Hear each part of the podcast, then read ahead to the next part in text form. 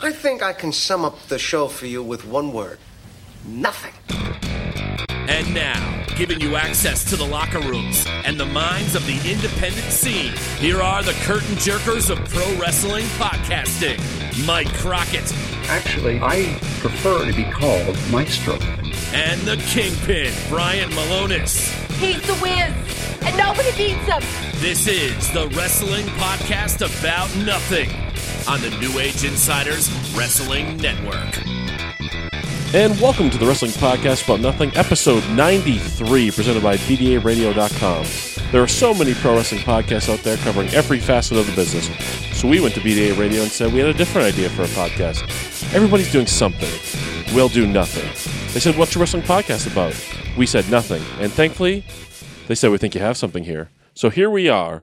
My name is most certainly not Mike Crockett. I am not a longtime veteran uh, independent wrestling referee in the Northeast, and I am certainly not on an extended hiatus from the ring. Who I am is the irresistible force, the immovable object. I am the kingpin Brian Milonas. And no, I'm not flying solo. Joining me this week is not Mike Crockett. Lord knows where Mike Crockett is. Uh, I feel like he's uh, I feel like he's ducking me. Last week he banished me from the podcast, and this week he's a no-show.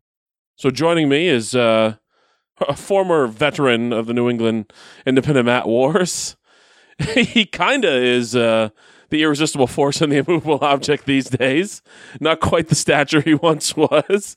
He is half of the commentary team for Chaotic Wrestling.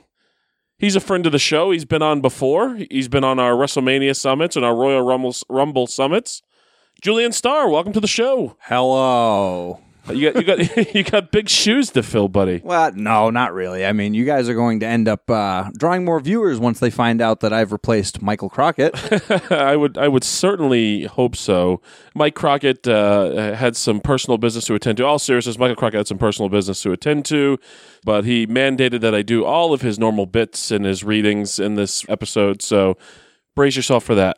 I'm sorry to hear that. I'm not too excited for it, but uh, gotta do what you gotta do. Nobody is. You're all right, pal? You're gonna sound like you're dying. Yeah, I've, I've been battling a cough for like a month here. It's not even like a cold at this point. It's just a it's just a cough and a tickle Oh, uh, in my throat. It's been terrible. I think this is a story of everybody living in this region these days. absolutely. I'm going through it. My my woman Suzanne is going through it. She's trying to get over the flu right now.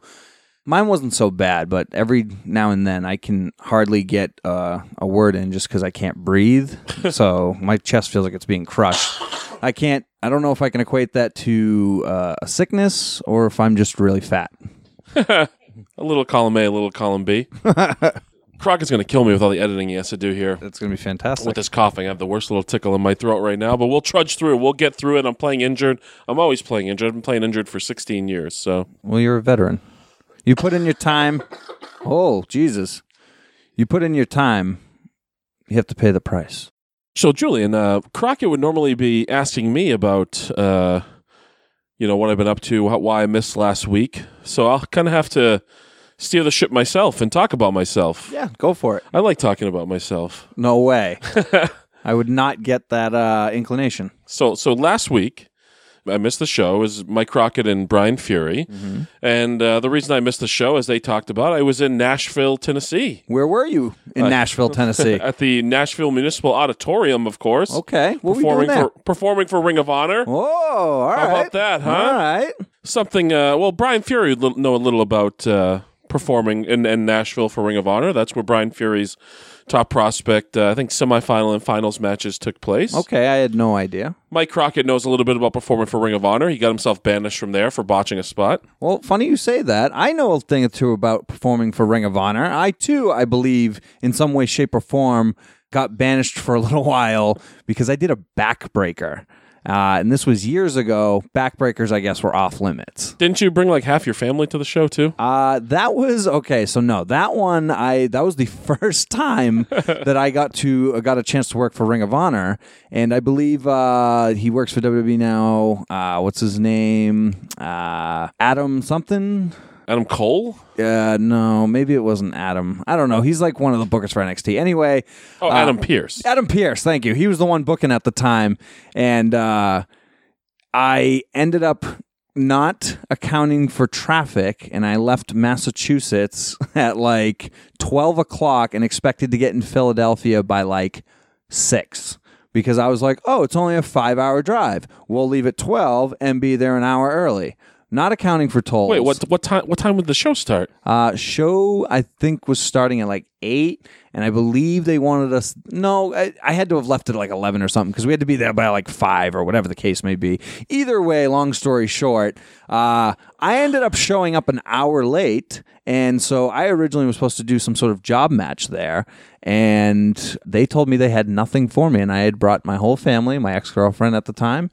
And we took that whole trip for nothing. But like a good Samaritan, I stuck around. I watched the whole show and I helped take apart the ring. And my mom was absolutely pissed.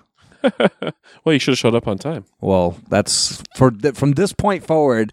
Every time I see Fat Pants, he makes a, a joke about me showing up somewhere on time now, and that is literally from that day forward.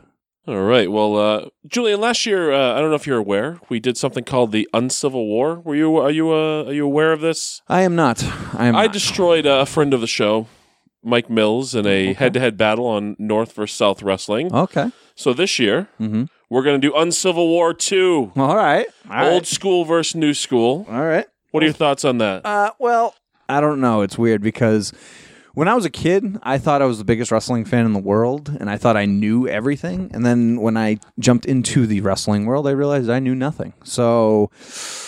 Um, I tried to watch old South stuff, and I have no god earthly idea how anyone sits through that stuff. The new era is obviously a lot better than that, and I'm more of a '90s kid, so anything you know, late 80s, early 90s, that kind of era, and then the Attitude Era, I'm all about. So I'm not going to know anything about it, but I'm going to tell you right now, I think the South stinks. I think old school wrestling stinks. That's my stance too. At least that's the one I got to argue. It's it's terrible. I mean, like, and you can say like the late '80s, early '90s, like they used to do job matches and stuff on Raw and stuff, but it was different. They had like fun characters and stuff. The old South, you literally just had a bigger guy versus this guy who looked like he just you know walked outside in his underwear and they said hey do you want to wrestle today like it just th- there was nothing to it there was no like pizzazz there was it's just boring and there were no characters that I could get behind. I mean, yeah, there were the Ric Flairs and the Dusty Rhodes and so on and so forth, but like, eh, I mean, I could do without it. Well, there you have it, Mike Mills. Suck it, Julian Starr says. So, uh, one other uh, order of business here we should attend to before we start to get into really rolling with the show today is there's some changes coming up uh, on the New Age Insiders Network, and we'll let them kind of fill in the details this week. So, definitely tune into the New Age Insiders this week. But some changes coming. So, just want to give everybody fair warning that make sure if you love us, if you love the WPAN, and you want to keep listening to us, be sure to subscribe to our feed in addition to the New Age Insiders feed. There's been some maybe some confusion over feeds and whatnot, and uh, we want to make sure all the fans of the WPAN uh, who who listen to us on the New Age Insiders Network also go on to our feed and subscribe there. Uh, and also, of course, you can always get us on the WPAN.com uh, and end all feed confusion once and for all. So today on the Wrestling Podcast About Nothing, we're reviewing something. It's not the 2018 Royal Rumble. Not yet, at least. Every podcast is doing that. Monday morning, every podcast this week's going to review the 2018 Royal Rumble. So what we decided to do is go back in time. We got in our DeLorean. Mike Crockett was murdered by some terrorists, just like Doc Brown. we survived. And we went back to 2005, the 2005 Royal Rumble. We also have your promo about nothing and a whole lot more. But first, Festivus is not just a date on the calendar here at the Wrestling Podcast About Nothing. It lives in our hearts every single day, 24 7, 365, as the kids say. So it's not just for December 23rd. It's a Festivus for the rest of us all year here at the WPAN. So for that reason, we're airing our grievances each and every week, and now you're going to hear about it. So, Julian, Yes. this is a this is a new tradition we've started here. Each and every week, we air our grievances. All right. What do you got for me? Let's let's let's have it. Let me Well- hear your grievance for the week. I guess my grievance for the week would be the 25th anniversary of Monday Night Raw. I was a little disappointed by it. I'm not happy about it. I feel like they should have done more in the Manhattan Center. I feel like there should have been more surprises. Uh, different names from different eras, from different times of, you know, the history of Raw. I mean, there were great cameos and stuff, but I mean, there's still guys out there that, you know, are in ring performers that could probably stop in, say hello, show a match or two, just show some more nostalgic feel. But just a cameo where, you know, someone's jumping on TV to do a laugh or play cards or whatever, it was cool, but it was meh. I really expected more, especially with the build up and them booking the Manhattan Center. So I guess my grievance is, is I'm really disappointed in WWE's effort in the 25th anniversary of Raw. Well, there, you- there, there you have it. And I, uh, I refrain these days from certain subjects, uh, but I will say I thought it was interesting that uh, Heath Slater and Rhino had the most airtime on Raw's 25th anniversary. Legitimately, legitimately was the weirdest thing in the world is that those two were on TV the most. And you would think that they're trying to get Heath Slater over, but they're not. That's just a waste of time and a waste of talent. And I don't know. It was just, I'm not a big advocate. All right, so there you have it. Julian Starr hated Raw 25. Not hated, but it was just meh. So my grievance here is for somebody who's not here this week, Okay. Julian. Okay. And that's Mike Crockett. This is the second time Mike Crockett's already been my grievance. We've done it three times. I've done it three times. He's been my grievance twice. That sounds like the rest of the group. So we, we like to peel back the curtain here at the WPAN from time to time. So Michael Crockett two weeks ago decided to run me through the uh, the news gauntlet, Okay. and I like to aggravate Mike. No way. Yes, Okay. but we talked about it.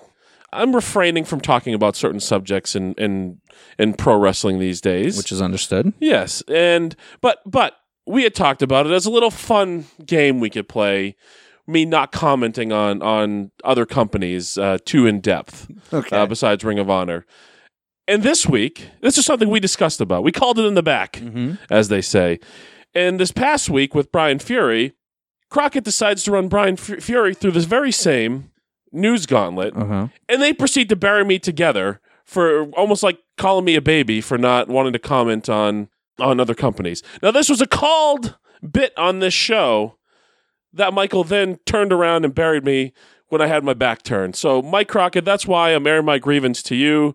Again, Fury's had a little taste of it. Crockett never has. They don't know what it's like to be a bona fide professional wrestling television star like the Kingpin Brian Milonas. I 100% agree with you. And uh, I mean, POSs, bunch of POSs for for putting you through that. I mean, honestly, it's a cheap move. I don't understand what they're doing. I don't understand why they're trying to jump down your throat. Uh, you're trying to do what's best for you, and what's best for you is, you know, Well, I'm also trying to make the damn podcast entertaining too. Exactly. But Crockett wants to bury me when I get my back turned. So Crockett, I'm going to return the favor and bury you on this podcast and expose you as the fraud you are.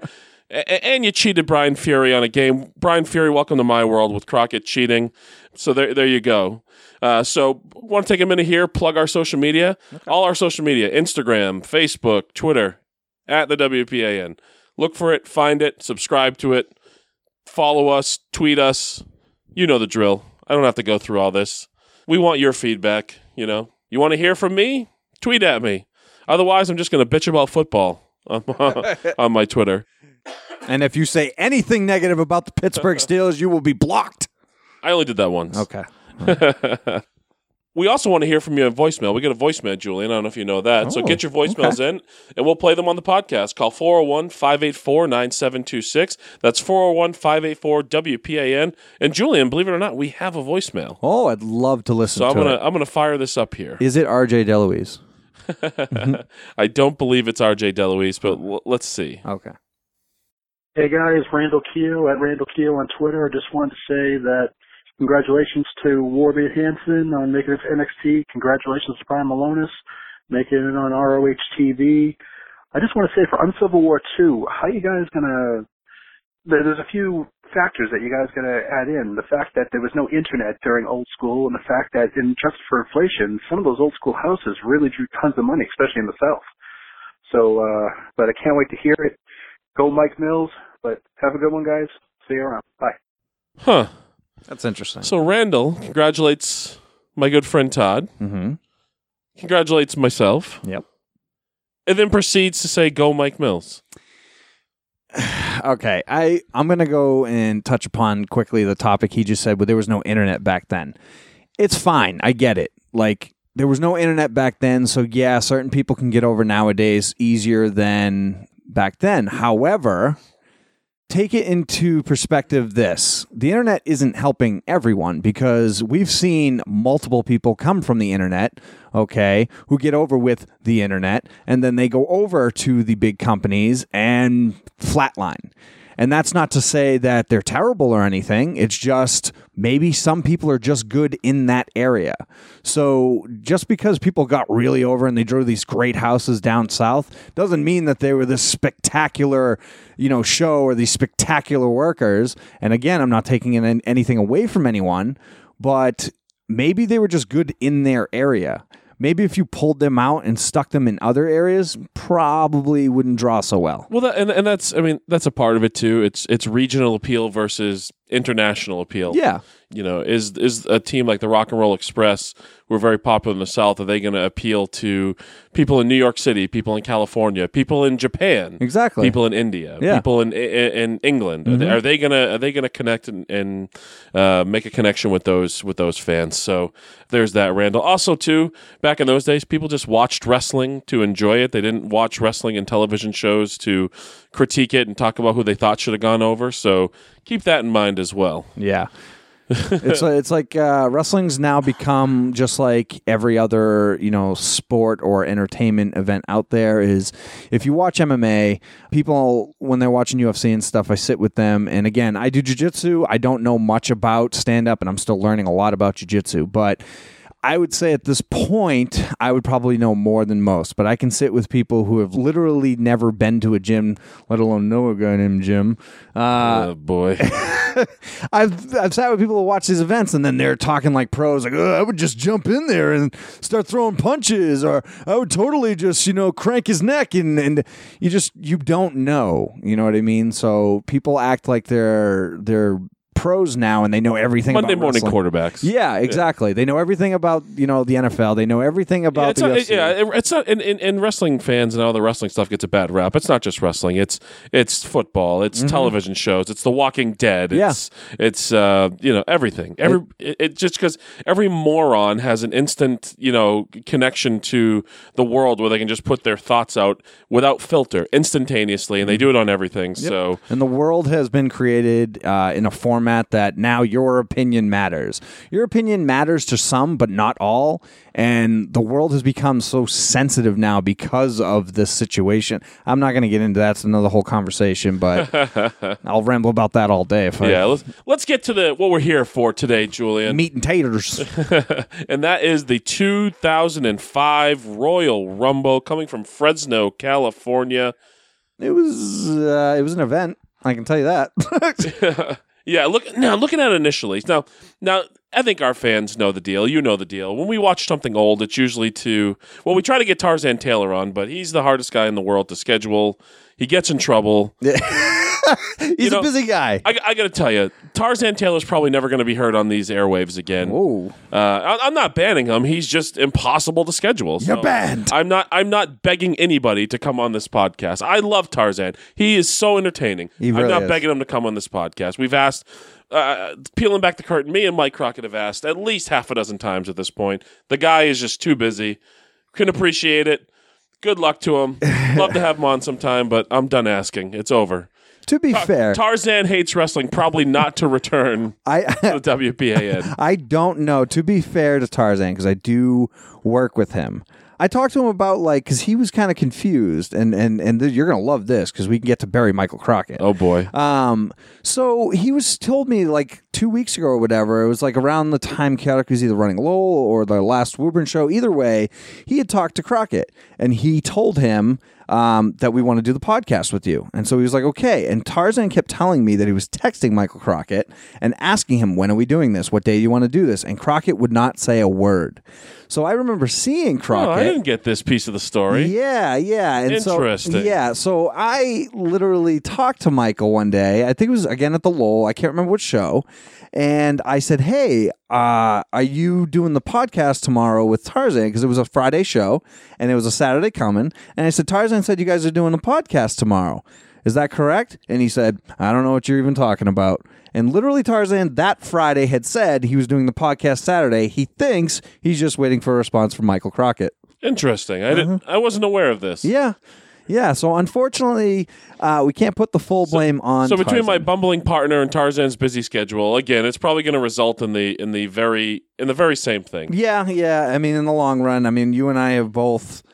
Uh, you and I both have. I'm sorry, I'm a little lost right now. Oh, why? Why? You're just sharing at uh, Victoria's happening. Um, yeah. So the, the WWE Network automatically rolls into the next whatever the next pay per view is of that whatever Year pick. So now it's the 2006 uh, Royal Rumble, and Julian's very distracted uh, by the some of the ladies on the screen. So let's get into this. Yeah, though. yes, please. Let's let's get into the meat and potatoes. This Crockett's gonna have a field day chopping this up.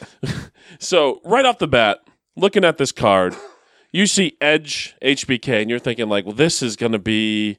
This is going to be a barn burner. This is going to be something special. We were surprised it was the opening contest. Yeah.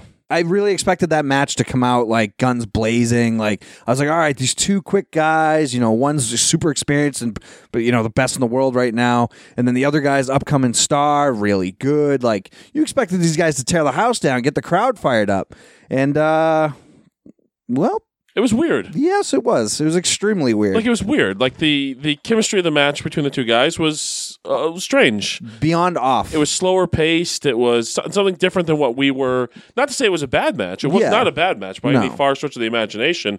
It's just when you see those two guys' names on the marquee, you're like, wow, all right. Yeah. This- it just your your eyes pop out of your head like, you know, that that's going to be just an outstanding match. Mm-hmm. But yeah, it was so weird. Like both guys, like you said, you see them on the marquee, you're like, wow, this match is gonna be great. You see them in the opener, you think to yourself, like, in the opener, these guys are gonna try and tear it down, liven us up.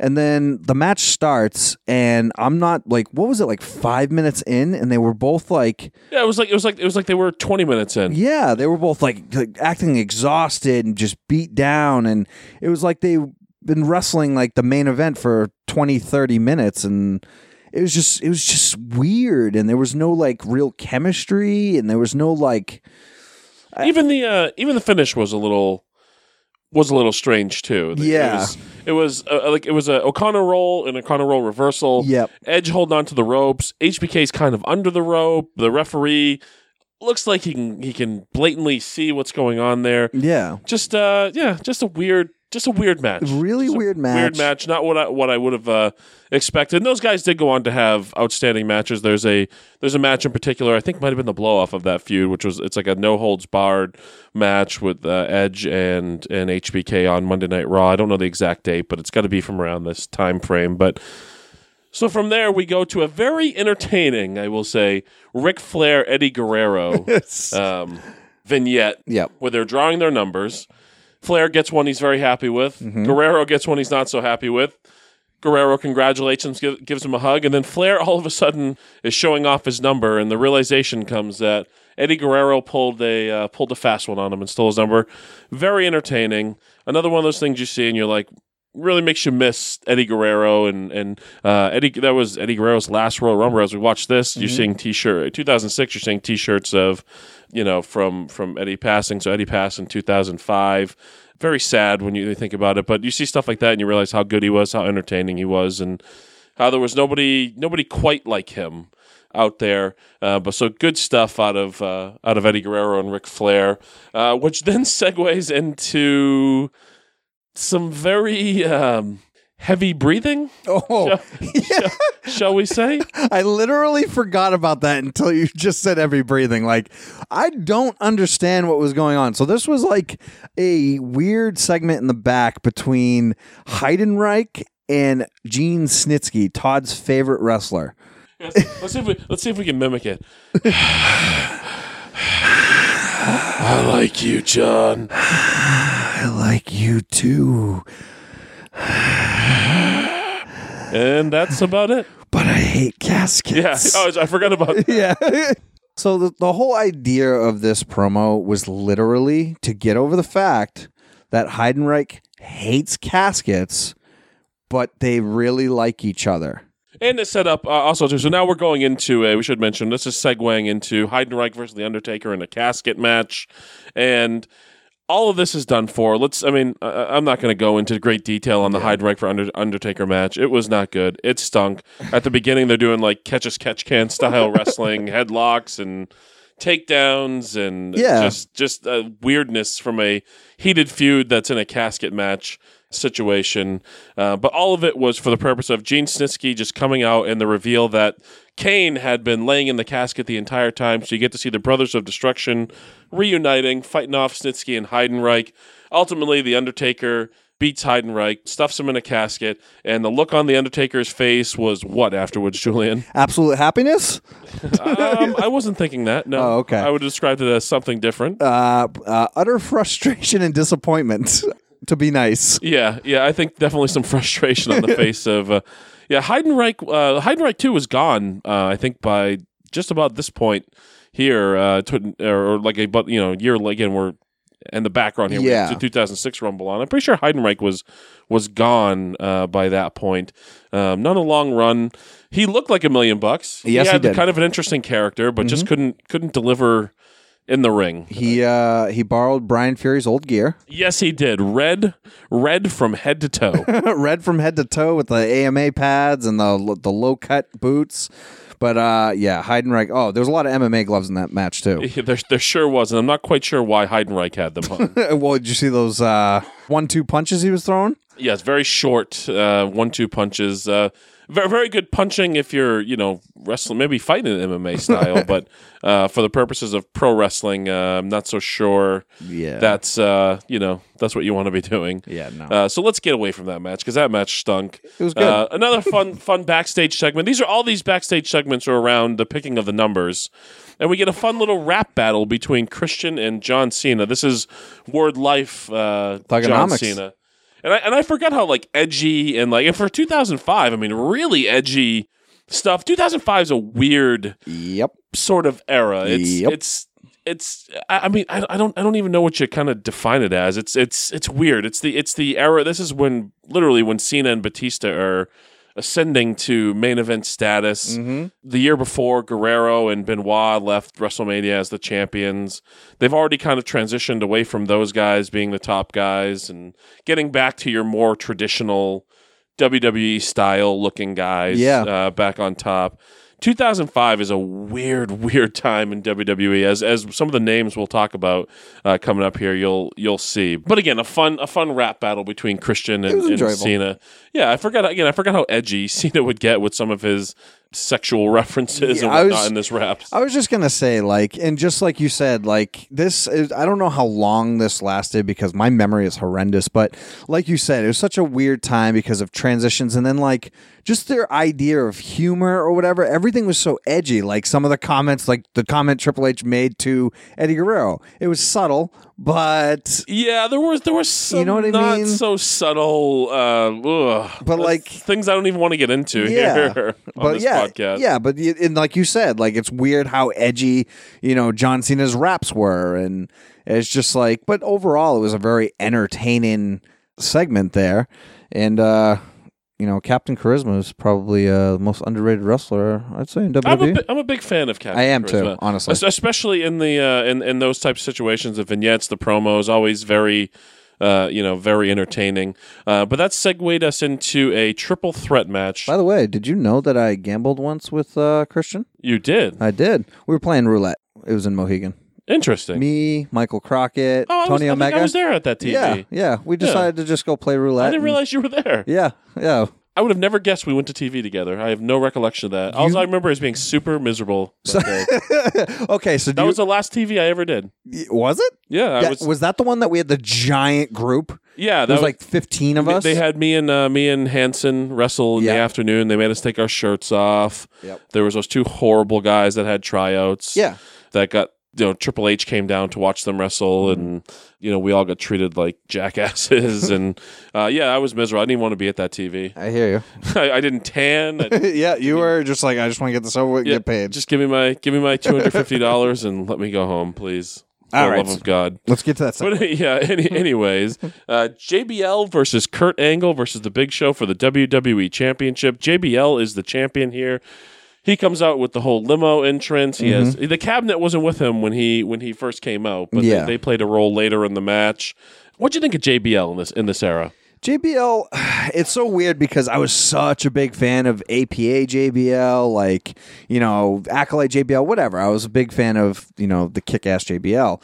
Whereas, like, then he became this pompous, rich stockbroker type tycoon. And I didn't, I wasn't a big fan. His promos were fine. I just wasn't a big fan of JBL. And, like, there was nothing, literally nothing he could do to win me over when I used to watch him when I was younger. I appreciate him more now, like anything else, but at the time, uh, he was boring to me. I mean, even now, uh, I'm watching him, like just watching that match. eh, I'd rather him be just like he's a he's a kick ass guy. Like I'd rather him be a cool kick ass guy than some roller coaster tycoon. The funny thing of probably all three of the guys in this match, he's the one probably closest to his peak in Yeah. the in this match because Kurt Angle is is I think probably on the downward slope with Mm-hmm. WWE. And This is all building up with him going to WrestleMania 21 to wrestle Shawn Michaels, but heading towards the end of uh, of his run with WWE. Big Show is very heavy in this match, very very very heavy. Human thumb, legit looks like a walking thumb. Human thumb. um, classic triple threat match. Yeah. They took out the big show early with a big shot to the head. Mm-hmm. They, they stacked up the steps like next to the announce table. Yeah. Big Show got on them like he was going to put Bradshaw through the table. Angle came up, hit him in the nuts, hit him in the face with a monitor, and Big mm-hmm. Show took a bump through the table, eliminating him. JBL and Angle had some back and forth there till the Big Show came back. Ultimately, they did a big spot by the by the barricades where Big Show speared JBL through the barricade. They love that spot in this era. Um, It's their favorite. JBL's out. They're pretending to do a stretcher job. Uh, the cabinet's out. The Basham brothers. Orlando Jordan's out. Angle is going back and forth with the Big Show. Uh, Big Show ends up taking out Kurt Angle. But then the Big Show is distracted by, I believe, the Basham brothers. And then JBL sneaks in with the big clothesline from hell for the win. JBL retains. Of course, he goes on here to WrestleMania 21 to defend and ultimately lose to John Cena. I also forgot to mention, we did see some of our friends in the opening video package. I believe it was in the Heidenreich match. It though. was. Uh, and, and, and I feel bad going back and mentioning it now, but we did see our some of our friends. So go back and watch the video package for uh, the Heidenreich match, and you'll see some old friends from Chaotic Wrestling, including Warbeard Hanson, uh, in that video. And that brings us to the World Heavyweight Championship match between Triple H and Randy Orton. Oh man, I'm I'm not. Uh, now th- this was this was pre WrestleMania 21. These two guys are are fighting, and then I mean they most recently feuded at, at WrestleMania 25. They rejoined with Evolution at WrestleMania 30. Yep. Wow, has their connection been going on for a very long time? Yes, and like, well, I'm going to first mention the one thing that uh, Tarzan Taylor's big on is how great did Randy Orton look? I mean, like just thick, like looked like a man. Like the wellness policy really he- screwed over. he was a beast. Yeah, the the physiques on this pay per view were noticeably different than just a few years a few years later. Yeah, Um, it's night and day. It's literally Yeah. night and day. Yeah, I mean, and, and and you know, it's I think aesthetically, obviously, it's uh, you know maybe not as pleasing to the eye to see guys weigh 30, 40, 50 pounds lighter, but uh, I think nobody would argue the the benefits of the wellness policy in WWE, which is kind of a direct result of Eddie Guerrero's passing. Yeah. So, I mean, ultimately, it's it's a good thing, but the physiques on this pay per view Are night and day compared compared to most guys now. literally. but uh, as far as the match goes, oh man, um, and this is no shot. I just personal opinion. Most of Triple H's matches can be pretty boring, and I think it's just because of, uh, and we talked about earlier, where you and I before we started this is like his his his heats are just so methodical and just so slow and it just it really takes the wind out of your sails and it's it's hard to stay entertained. I was like my eyes were legitimately dropping during that match. Yeah, this match this match legitimately dragged. Yeah. um, you know the the, the match dragged. Uh, ultimately, Triple H gets the win. Yeah. retains the title. Of course, he's going to go on. Spoiler alert to wrestle wrestle Batista Mm-hmm. at WrestleMania 21. But yeah, not not my favorite match. Um, but hey, it was a match. It was Yeah. on this pay per view, so we talked about it briefly. I think we, I think we've done it justice. It, it was not the most memorable match, and as evidenced by the fact we're talking about it here like an hour or so later, and Yeah. and it's already kind of forgettable to us. It So, really is. Again, not a bad match, just maybe not the most memorable match of all time. Yeah, the pay per view so far as of right now is a little lackluster. Oh, that and that's exactly the way. It's not. It's not horrendous, you know, but it's not. It's not great, uh, and it's it's it drags and is a little bit boring. Yeah. So that brings us to the the namesake match, the match that we all love, the match that we're here for, the Royal Rumble. I love the Royal Rumble. It's literally my favorite pay per view, like my number one favorite pay per view.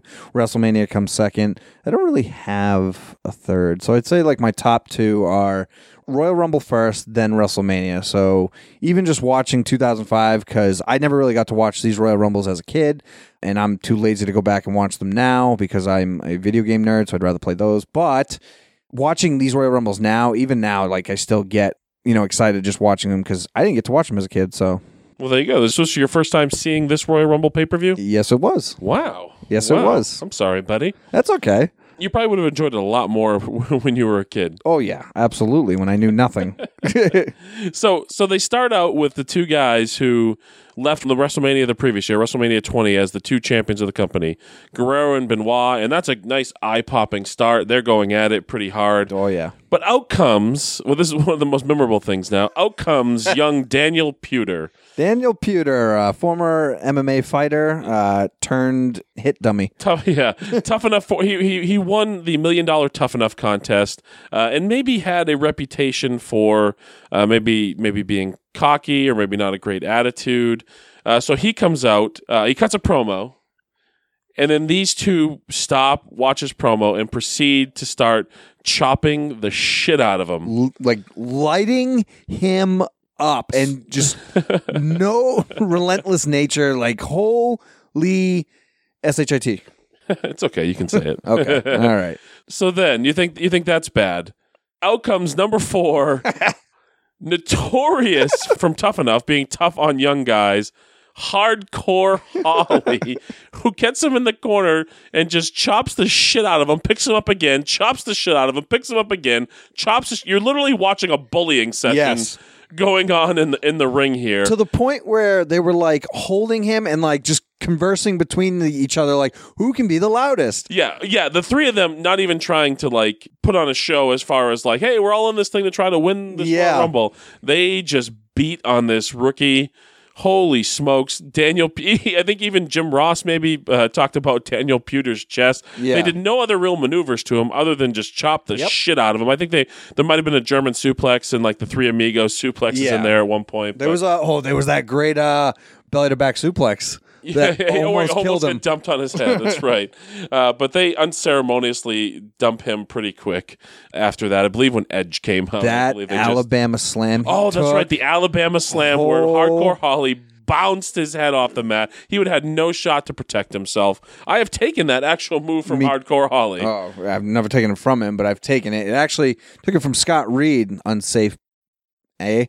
Uh, I was gonna call him a prick, but I, I just didn't want to be mean. But yeah, he th- dumped me right on my head. I just remember seeing stars. It was the one and only time I'd ever felt rocked. Yeah, no, I took that from from Hardcore Holly, but yeah, he uh poor Daniel Puder. That situation there, that scene there was uh really uh pretty indicative of his entire WWE run. Yeah, Beating the shit out of and unceremoniously dumped. So goodbye Daniel Puder. They might as well have, have written the release uh statement there. Wish him well in his future endeavors. Yeah, So Edge is in now, and, and there's something here that made us just giggle, and that was the weird drop kick that Edge gave, gave Guerrero.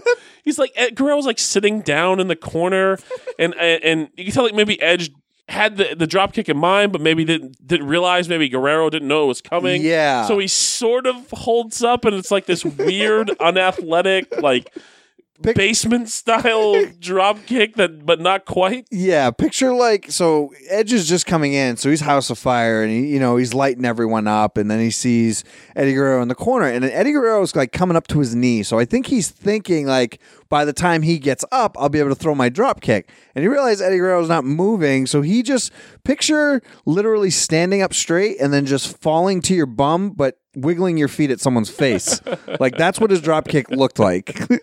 It was it was something. it so was weird. the ring starts to fill up now, Mhm. and I, I got a little note here that I wrote myself, and that was how the fuck did WCW fail? I don't know. because because in the ring at one time you got Chris Jericho, Yep. Hall of Famer, Mhm. Chris Benoit if he didn't murder his family, Hall of Famer. Good thing Michael Crockett's not here because that would have made very- him so uncomfortable. very uncomfortable. Eddie Guerrero, Hall of Famer. yep. Booker T, Hall of Famer. Yep. Rey Mysterio, future Hall of Famer. Yep. So just those five guys right there who are all in the ring at the same time in this Royal Rumble. Mhm. That's a pretty solid start to your company, right? Literally, and the one WWE guy was Edge. Yeah, that, that that's like that's a really good start to your if you were you were starting a pro wrestling company. Yeah. And you had those five guys to build around. And like- then you still had people like Ric Flair and and you know Kevin Nash and Scott Hall and all you had the Hulk Hogan at the time. Like, how did you guys fail? it, it just shows the obvious the obvious ineptness of the infrastructure of that Yeah. of that particular company. But I just it just struck me as weird. All those guys are, are all in the ring at the same time, and just you can't help but think of like, man, what could have been if they they had any sort of anybody who could have managed that company uh, and and realized the talent that they that they had there. I mean, all these guys were really undercard guys, with the exception of Benoit and Booker T Yep. um, who ascended to main event status there. But and even then, at Benoit and Booker T, it was too little, too late at that point. By the Yeah. time they realized what they had on their hands with with those two guys, but. Just yeah, wanted to, wanted to point that out.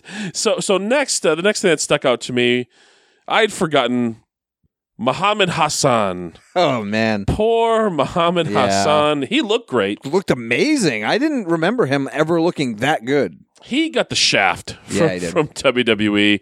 They booked that awful terrorist angle with him, and then ultimately end up releasing him because of all the all the heat that they had on them because of it. But there was this awkward spot now with Muhammad Hassan. Everybody stops when he starts to come into the ring. Mm-hmm. He he gets in the middle of the ring. He you know makes gestures to the heavens above, It's a lot. and uh, the entire ring beats the hell out of him. Yeah, and that literally just It- feels like a hate crime. Yeah, it's something that does not like 13 years later does not hold up well. no, it does not. Uh, does not hold up well at all. Just the entire booking of Muhammad Hassan, uh, they legitimately booked him as a terrorist, Yeah. and we're playing off of the the conflicts in in the Middle East and, Mm-hmm. and terroristic actions around the world, and Everything we were um, dealing with at that time. it's it's one of those things that just does not age well at all. Thirteen years later, if WWE did that, they'd probably get thrown off of TV. Yeah. At this point, so pretty quickly after that, Rene Dupree comes down the aisle with Fifi, and I wrote down this quote. No, not from the commentators, Okay. but from you, Julian oh, Starr. Oh boy. Oh, I already know what you're gonna say. Julian Starr, when he sees Rene Dupree, and I quote, "Look at that ass." okay. All right. In my Yeah, yeah, yeah, defense, explain yourself. I mean, Okay. I mean, not that there's anything wrong with that. yes, it's it's 2018. This is socially acceptable. Look, it's I was just blown but away. your but your but your girlfriend, yes, who's very lovely, yes, she is. was canoodling with you on on the couch there, Yes, she was. and you felt the need to comment on Rene Dupree's ass. Yes, uh, my girlfriend is very beautiful, but Rene Dupree's ass was ridiculous. Hey, like try to try to get laid on your own time. uh, it, his ass was. I'm sorry, guys, but it. Just go back and look at it. His ass was majestic. It's right? huge. Like it's just well formed. It's bubbly. I've just I never seen a guy's rear end like that. It was just when he every move he made, every like every time he was running, it was just I don't know if he had if he was a transvestite, I'd fall for it. Good God. Good God. All right. I think that's what we're that's what we'll cut the uh, the Rene Dupree talk. Um, Of course, Kurt Angle comes down shortly thereafter. Poor Nunzio. Kurt Angle stole his spot in the Rumble. Uh, pretty quickly, HBK eliminates Kurt Angle. And we talked about it. This is setting up the big Kurt Angle HBK match from WrestleMania 21 that was absolutely outstanding. Of course, Angle comes back and, and eliminates HBK a little bit later. Mm-hmm. Um, but in between that, I- I got another I got another F word here coming up. Oh boy. Why the fuck is the coach in the Rumble? I don't know. I don't know. And there was never once an angle. I mean, maybe there was on the Raw before then, or whatever the case may be, but there was never like an actual angle on the pay per view, either explaining or touching upon or reminding people as to why Coach is going to be in it. He's just in it. There was yeah no explanation whatsoever. Coach is just in the Rumble. It's So- it's literally like someone like Nunzio could be in the Rumble in that place. Would Nunzio be any better? No, but he's probably we- well. He's definitely well more deserving than Coach. Couldn't agree more. But let's go back to Rene Dupree for a second here. Okay. The French tickler. Oh yeah, I forgot about that. I used to love that dance when I was younger. I used to do that dance all the time, just because I don't know. I thought it was cool. And Julian was very disappointed that he was facing the hard camera Yeah. when he was doing the French tickler, so he couldn't get one more look at that ass before he got eliminated immediately after the French tickler. very sorry. I'm telling you right now, watch his entrance on that Rumble. Look at his ass and tell me you are not impressed. tweet Julian Starr about Rene Dupree's ass, and make sure. I don't know if Rene Dupree's on Twitter. I'm assuming he is. He's still semi-active in pro wrestling. So tag Rene Dupree and tell him that Julian Starr uh, thinks he has a fantastic ass. Yes, and remind him I am straight. And again, there's nothing wrong with going the other way. I just I appreciate good work. So the next note I have here is Cena at number 25. Huge reaction. Huge. So it's funny. it's funny to see, you know, now, you know, some 13 years later. Um, and I think the booing of Cena is is a little tongue in cheek. Yeah. Um, at this point in time, but just to see, you know, his ascension on the way up, and uh, to see somebody just organically get over, it wasn't shoved down anybody's throat, Yep. just naturally happened. He was a guy who wasn't supposed to to get to where he's gotten to. He wasn't a chosen one. Mm-hmm. He was just a guy who went out and and had this it, and and just so different than anybody else at the on the roster at that time. Yeah. So just dressed different, looked different, Mm-hmm. talked different, acted different. It was it was uh, he was the right guy at the right time. Yeah. Uh, and everything he did was really good at this point, and so it was really fun to kind of see here. You know, a big point in the ascension of of John Cena to the top. Uh, shortly thereafter, Paul London almost dies. Yes, he does. I've only knew about that clip because, and like I said, this was my first time seeing the Rumble, but I only knew about that elimination because I had seen like a GIF or some sort of weird video about it. But yeah, he takes like Gene Snitsky tries to eliminate him, uh, misses the first clothesline, but then comes back with another. I'm sure many have seen this clip online. But Paul London takes a clothesline high on top of his head and tries to do a shooting star bump to the outside forgets to look backward, so he still has his chin tucked and almost like dumps himself directly on his neck. And I, yeah, and I don't know how badly he was hurt, but they stretchered him out. Yeah. But I, I don't know if, again, I don't know if he was seriously, you know, injured or if they had planned that all along, or uh, not not the obviously the danger of the bump, but just you know, was he supposed to take a bad bump and get stretchered out? I don't know, but scary, scary stuff there. yeah, it was not fun to watch. And that brings us to number twenty-eight, the animal, Batista. Bautista? Good God, is he enormous? was it Bautista or Bluetista? Uh, this, This was, was Bat- Batista, who the crowd absolutely loved at Yes, this did. point. He was enormous too. Yeah. just a Holy monster, vascular. yeah, yes. uh, but the crowd just erupts. yeah. Uh, you know, for for Batista, and again, another guy. It's fun to see here on on the way up, and seeing Cena's and his reactions. Criticize all you want about their work compared to Guerrero and Benoit, but it's about putting butts in seats and looking at the reaction that those two guys received. There's it should be quite obvious to every person exactly why those guys were were put on top and in the spots they are. And uh, as Batista comes out, I, I happen to notice something, Julian. Why the fuck is Coach still in there? I don't know. Literally, he outlasts like most of the roster in this Rumble. He went in halfway through and he outlasted literally half the roster in this Rumble. There's zero reason why he should still be in Yeah, there. yeah, there wasn't there was no angle, there was no payoff, there was Nothing. no cool spot, there was no anything. He just got in there, hid from people, Yep. hung out, and Yep. then got unceremoniously eliminated. There Yeah. was no, I, I, I don't understand. Maybe I'd, I'd have to watch Raws before and after to understand, but it seemed pretty pointless watching it here. But even watching his elimination, there was no like build up. There was no story to it. It was just they beat him up, picked him up, threw him out. There was no build up. There was no time taken with it. It was just he came in, he hid. Even like when he was hiding from Benoit in his beginning entrant, like there was just nothing to it. And then there was just, like you said, unceremoniously thrown out. It was why? Well, thank God it's over. Yes. Not the Rumble, but the coach's time in the Rumble. Flair is, uh, of course, the number the number thirty entrant in the in the Royal Rumble.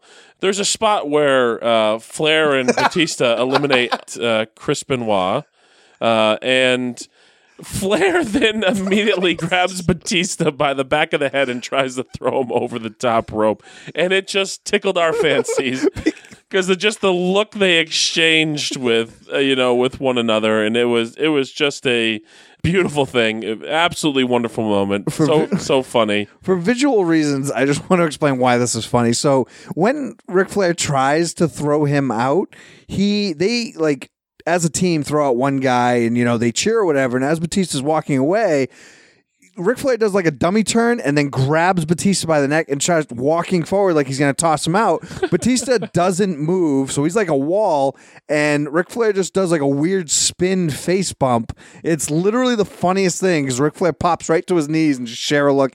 It's probably one of the funniest things I've ever watched in a Royal Rumble. Yeah, it was it was absolutely tremendous. I, I, I thought it was great. So let's get down to it. The reason why we're all here, the reason why I chose this, really, it's a shame Michael didn't talk about it because he he, he named it one of his biggest Royal Rumble surprises of all time. But we got Batista and, and Cena. The, that's the final two.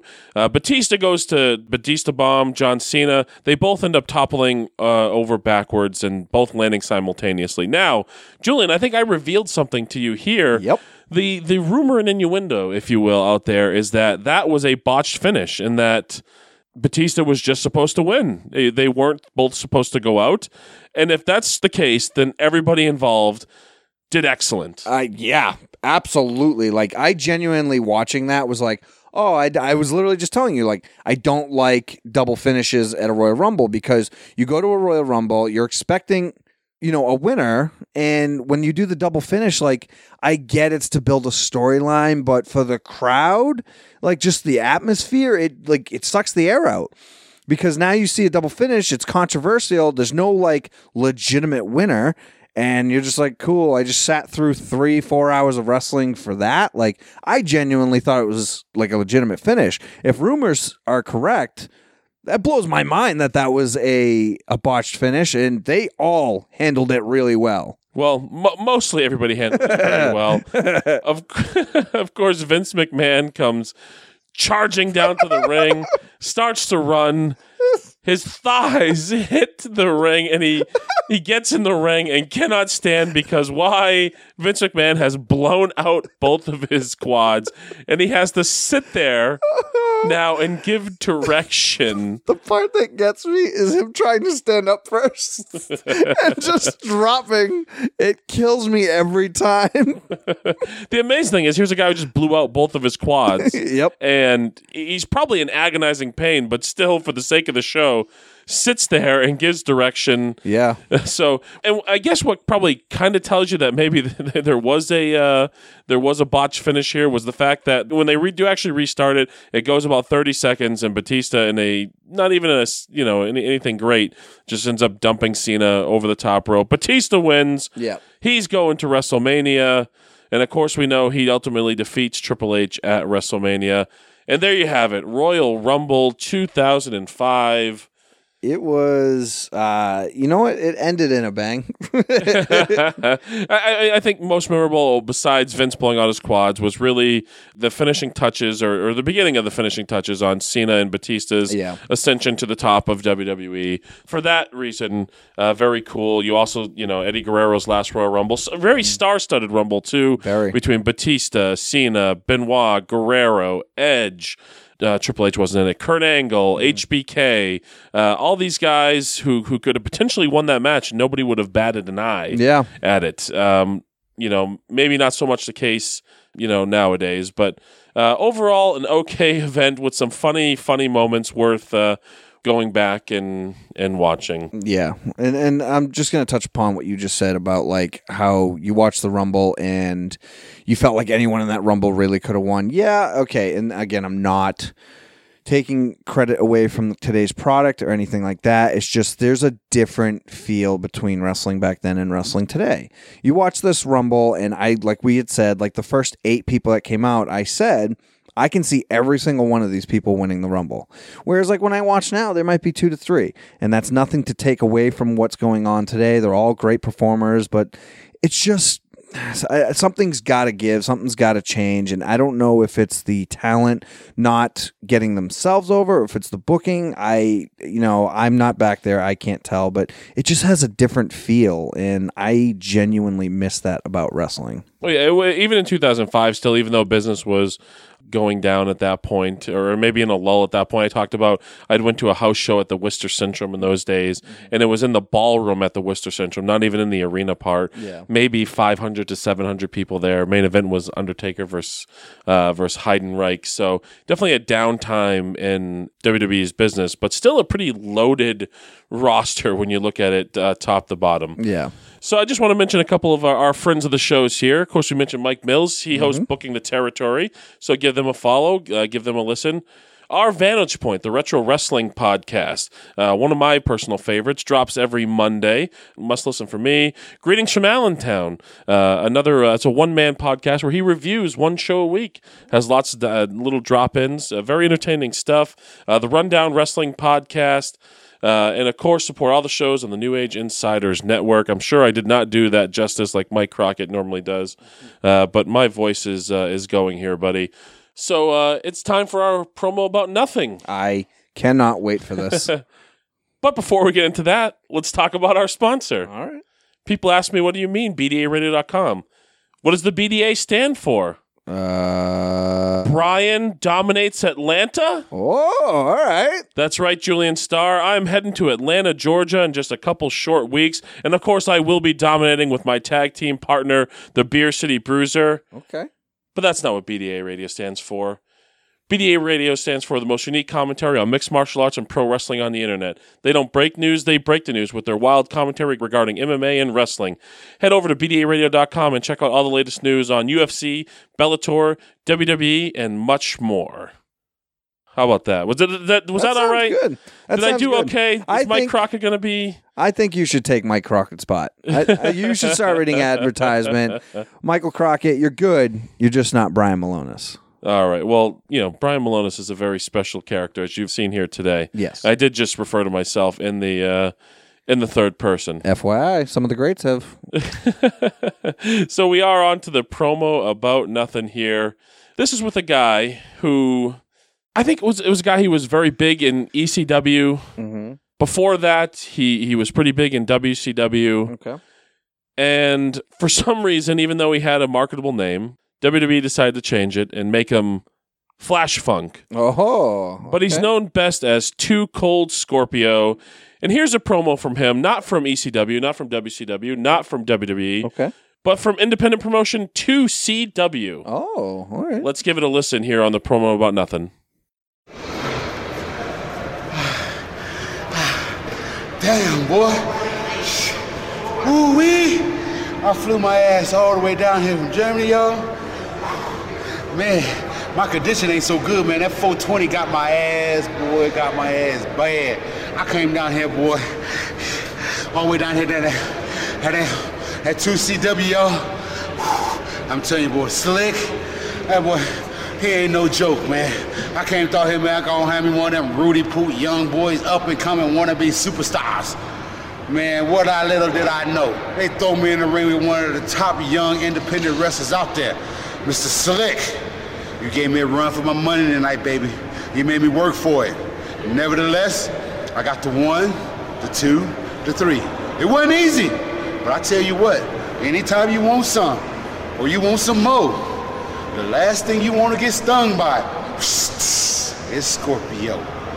Y'all know what I'm saying out there in TV land. If y'all want the best, you gotta tune in to the best. That's the TCW. Where all the great superstars eventually come. Whether you like it or you like it. We'll see you again. Ha! I'm out. Julian, what, what sound does a Scorpio make? Apparently, they hiss. Yeah, he, he he at the end there also I think forgot the promotion that uh, that he was working for as Yes, well. he He, called it TCW and Well- it's two CW. Yeah, but two starts with a T. So I think he was just trying to be clever. May- may- maybe. Uh, and and then also uh, he flew his ass all the way all the way down there. He did.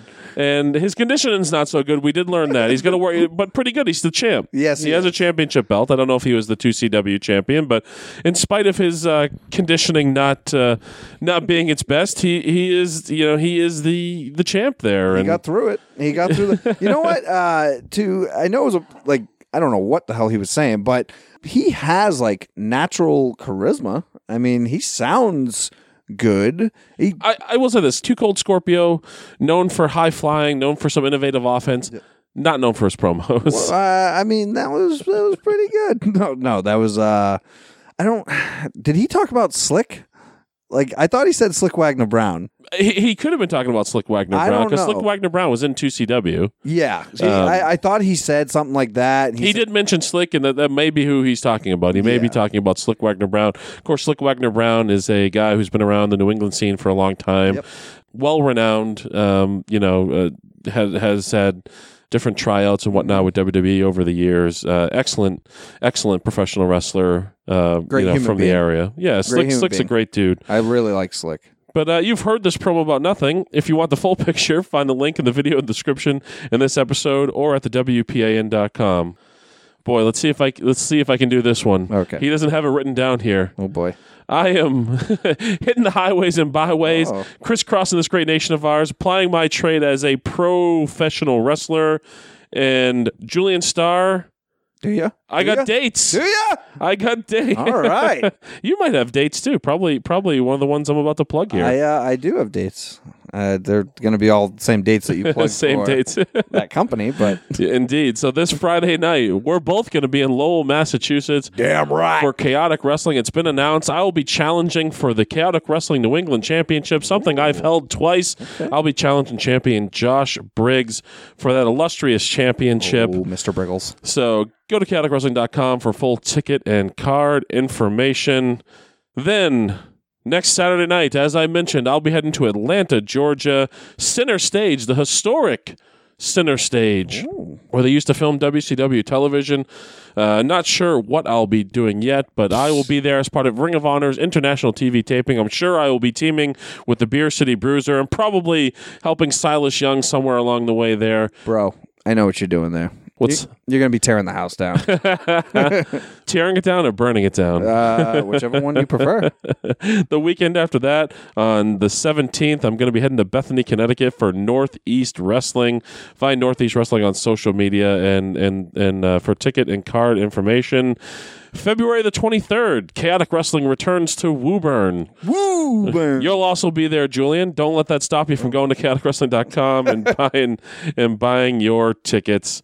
Uh, and then Sunday, the 25th of February, I'll be heading to Worcester, Massachusetts for Beyond Wrestling, and that wraps up uh, my February. But of course, the big one uh, this Friday night, me, Josh Briggs, you'll be there on commentary. Absolutely. Uh, so yeah, yeah, it'll be good. That'll be a good. That'll be a good night. The card's looking good. That night's going to be fun. It's going to be action packed. You guys definitely want to come out and watch that. Yeah. So if if you want to book me or Julian for commentary, not not me for commentary, I want to wrestle. but if you want to book me, uh, you can email me at Brian Milonas at Comcast.net or hit me up on Twitter at Brian Milonas. Slide into those DMs and uh, find Julian Starr on social media if you want to book him to come sit at the commentary table and make jokes. I don't know how you're going to find me because I don't know what any of my handles are. I Well- believe it's Julian underscore star eighty nine Well- uh, on Twitter, and Par for the course here. yeah, and I think it's Julian Star for Facebook. I don't know. All right. Well, next Monday, we're right back here. I don't know if you'll be back here. I'll be back here next Monday for episode 94 of the Wrestling Podcast About Nothing. Till then, he's Julian Starr. I'm Brian Milonas. Big ups to Mucko, and thanks for nothing.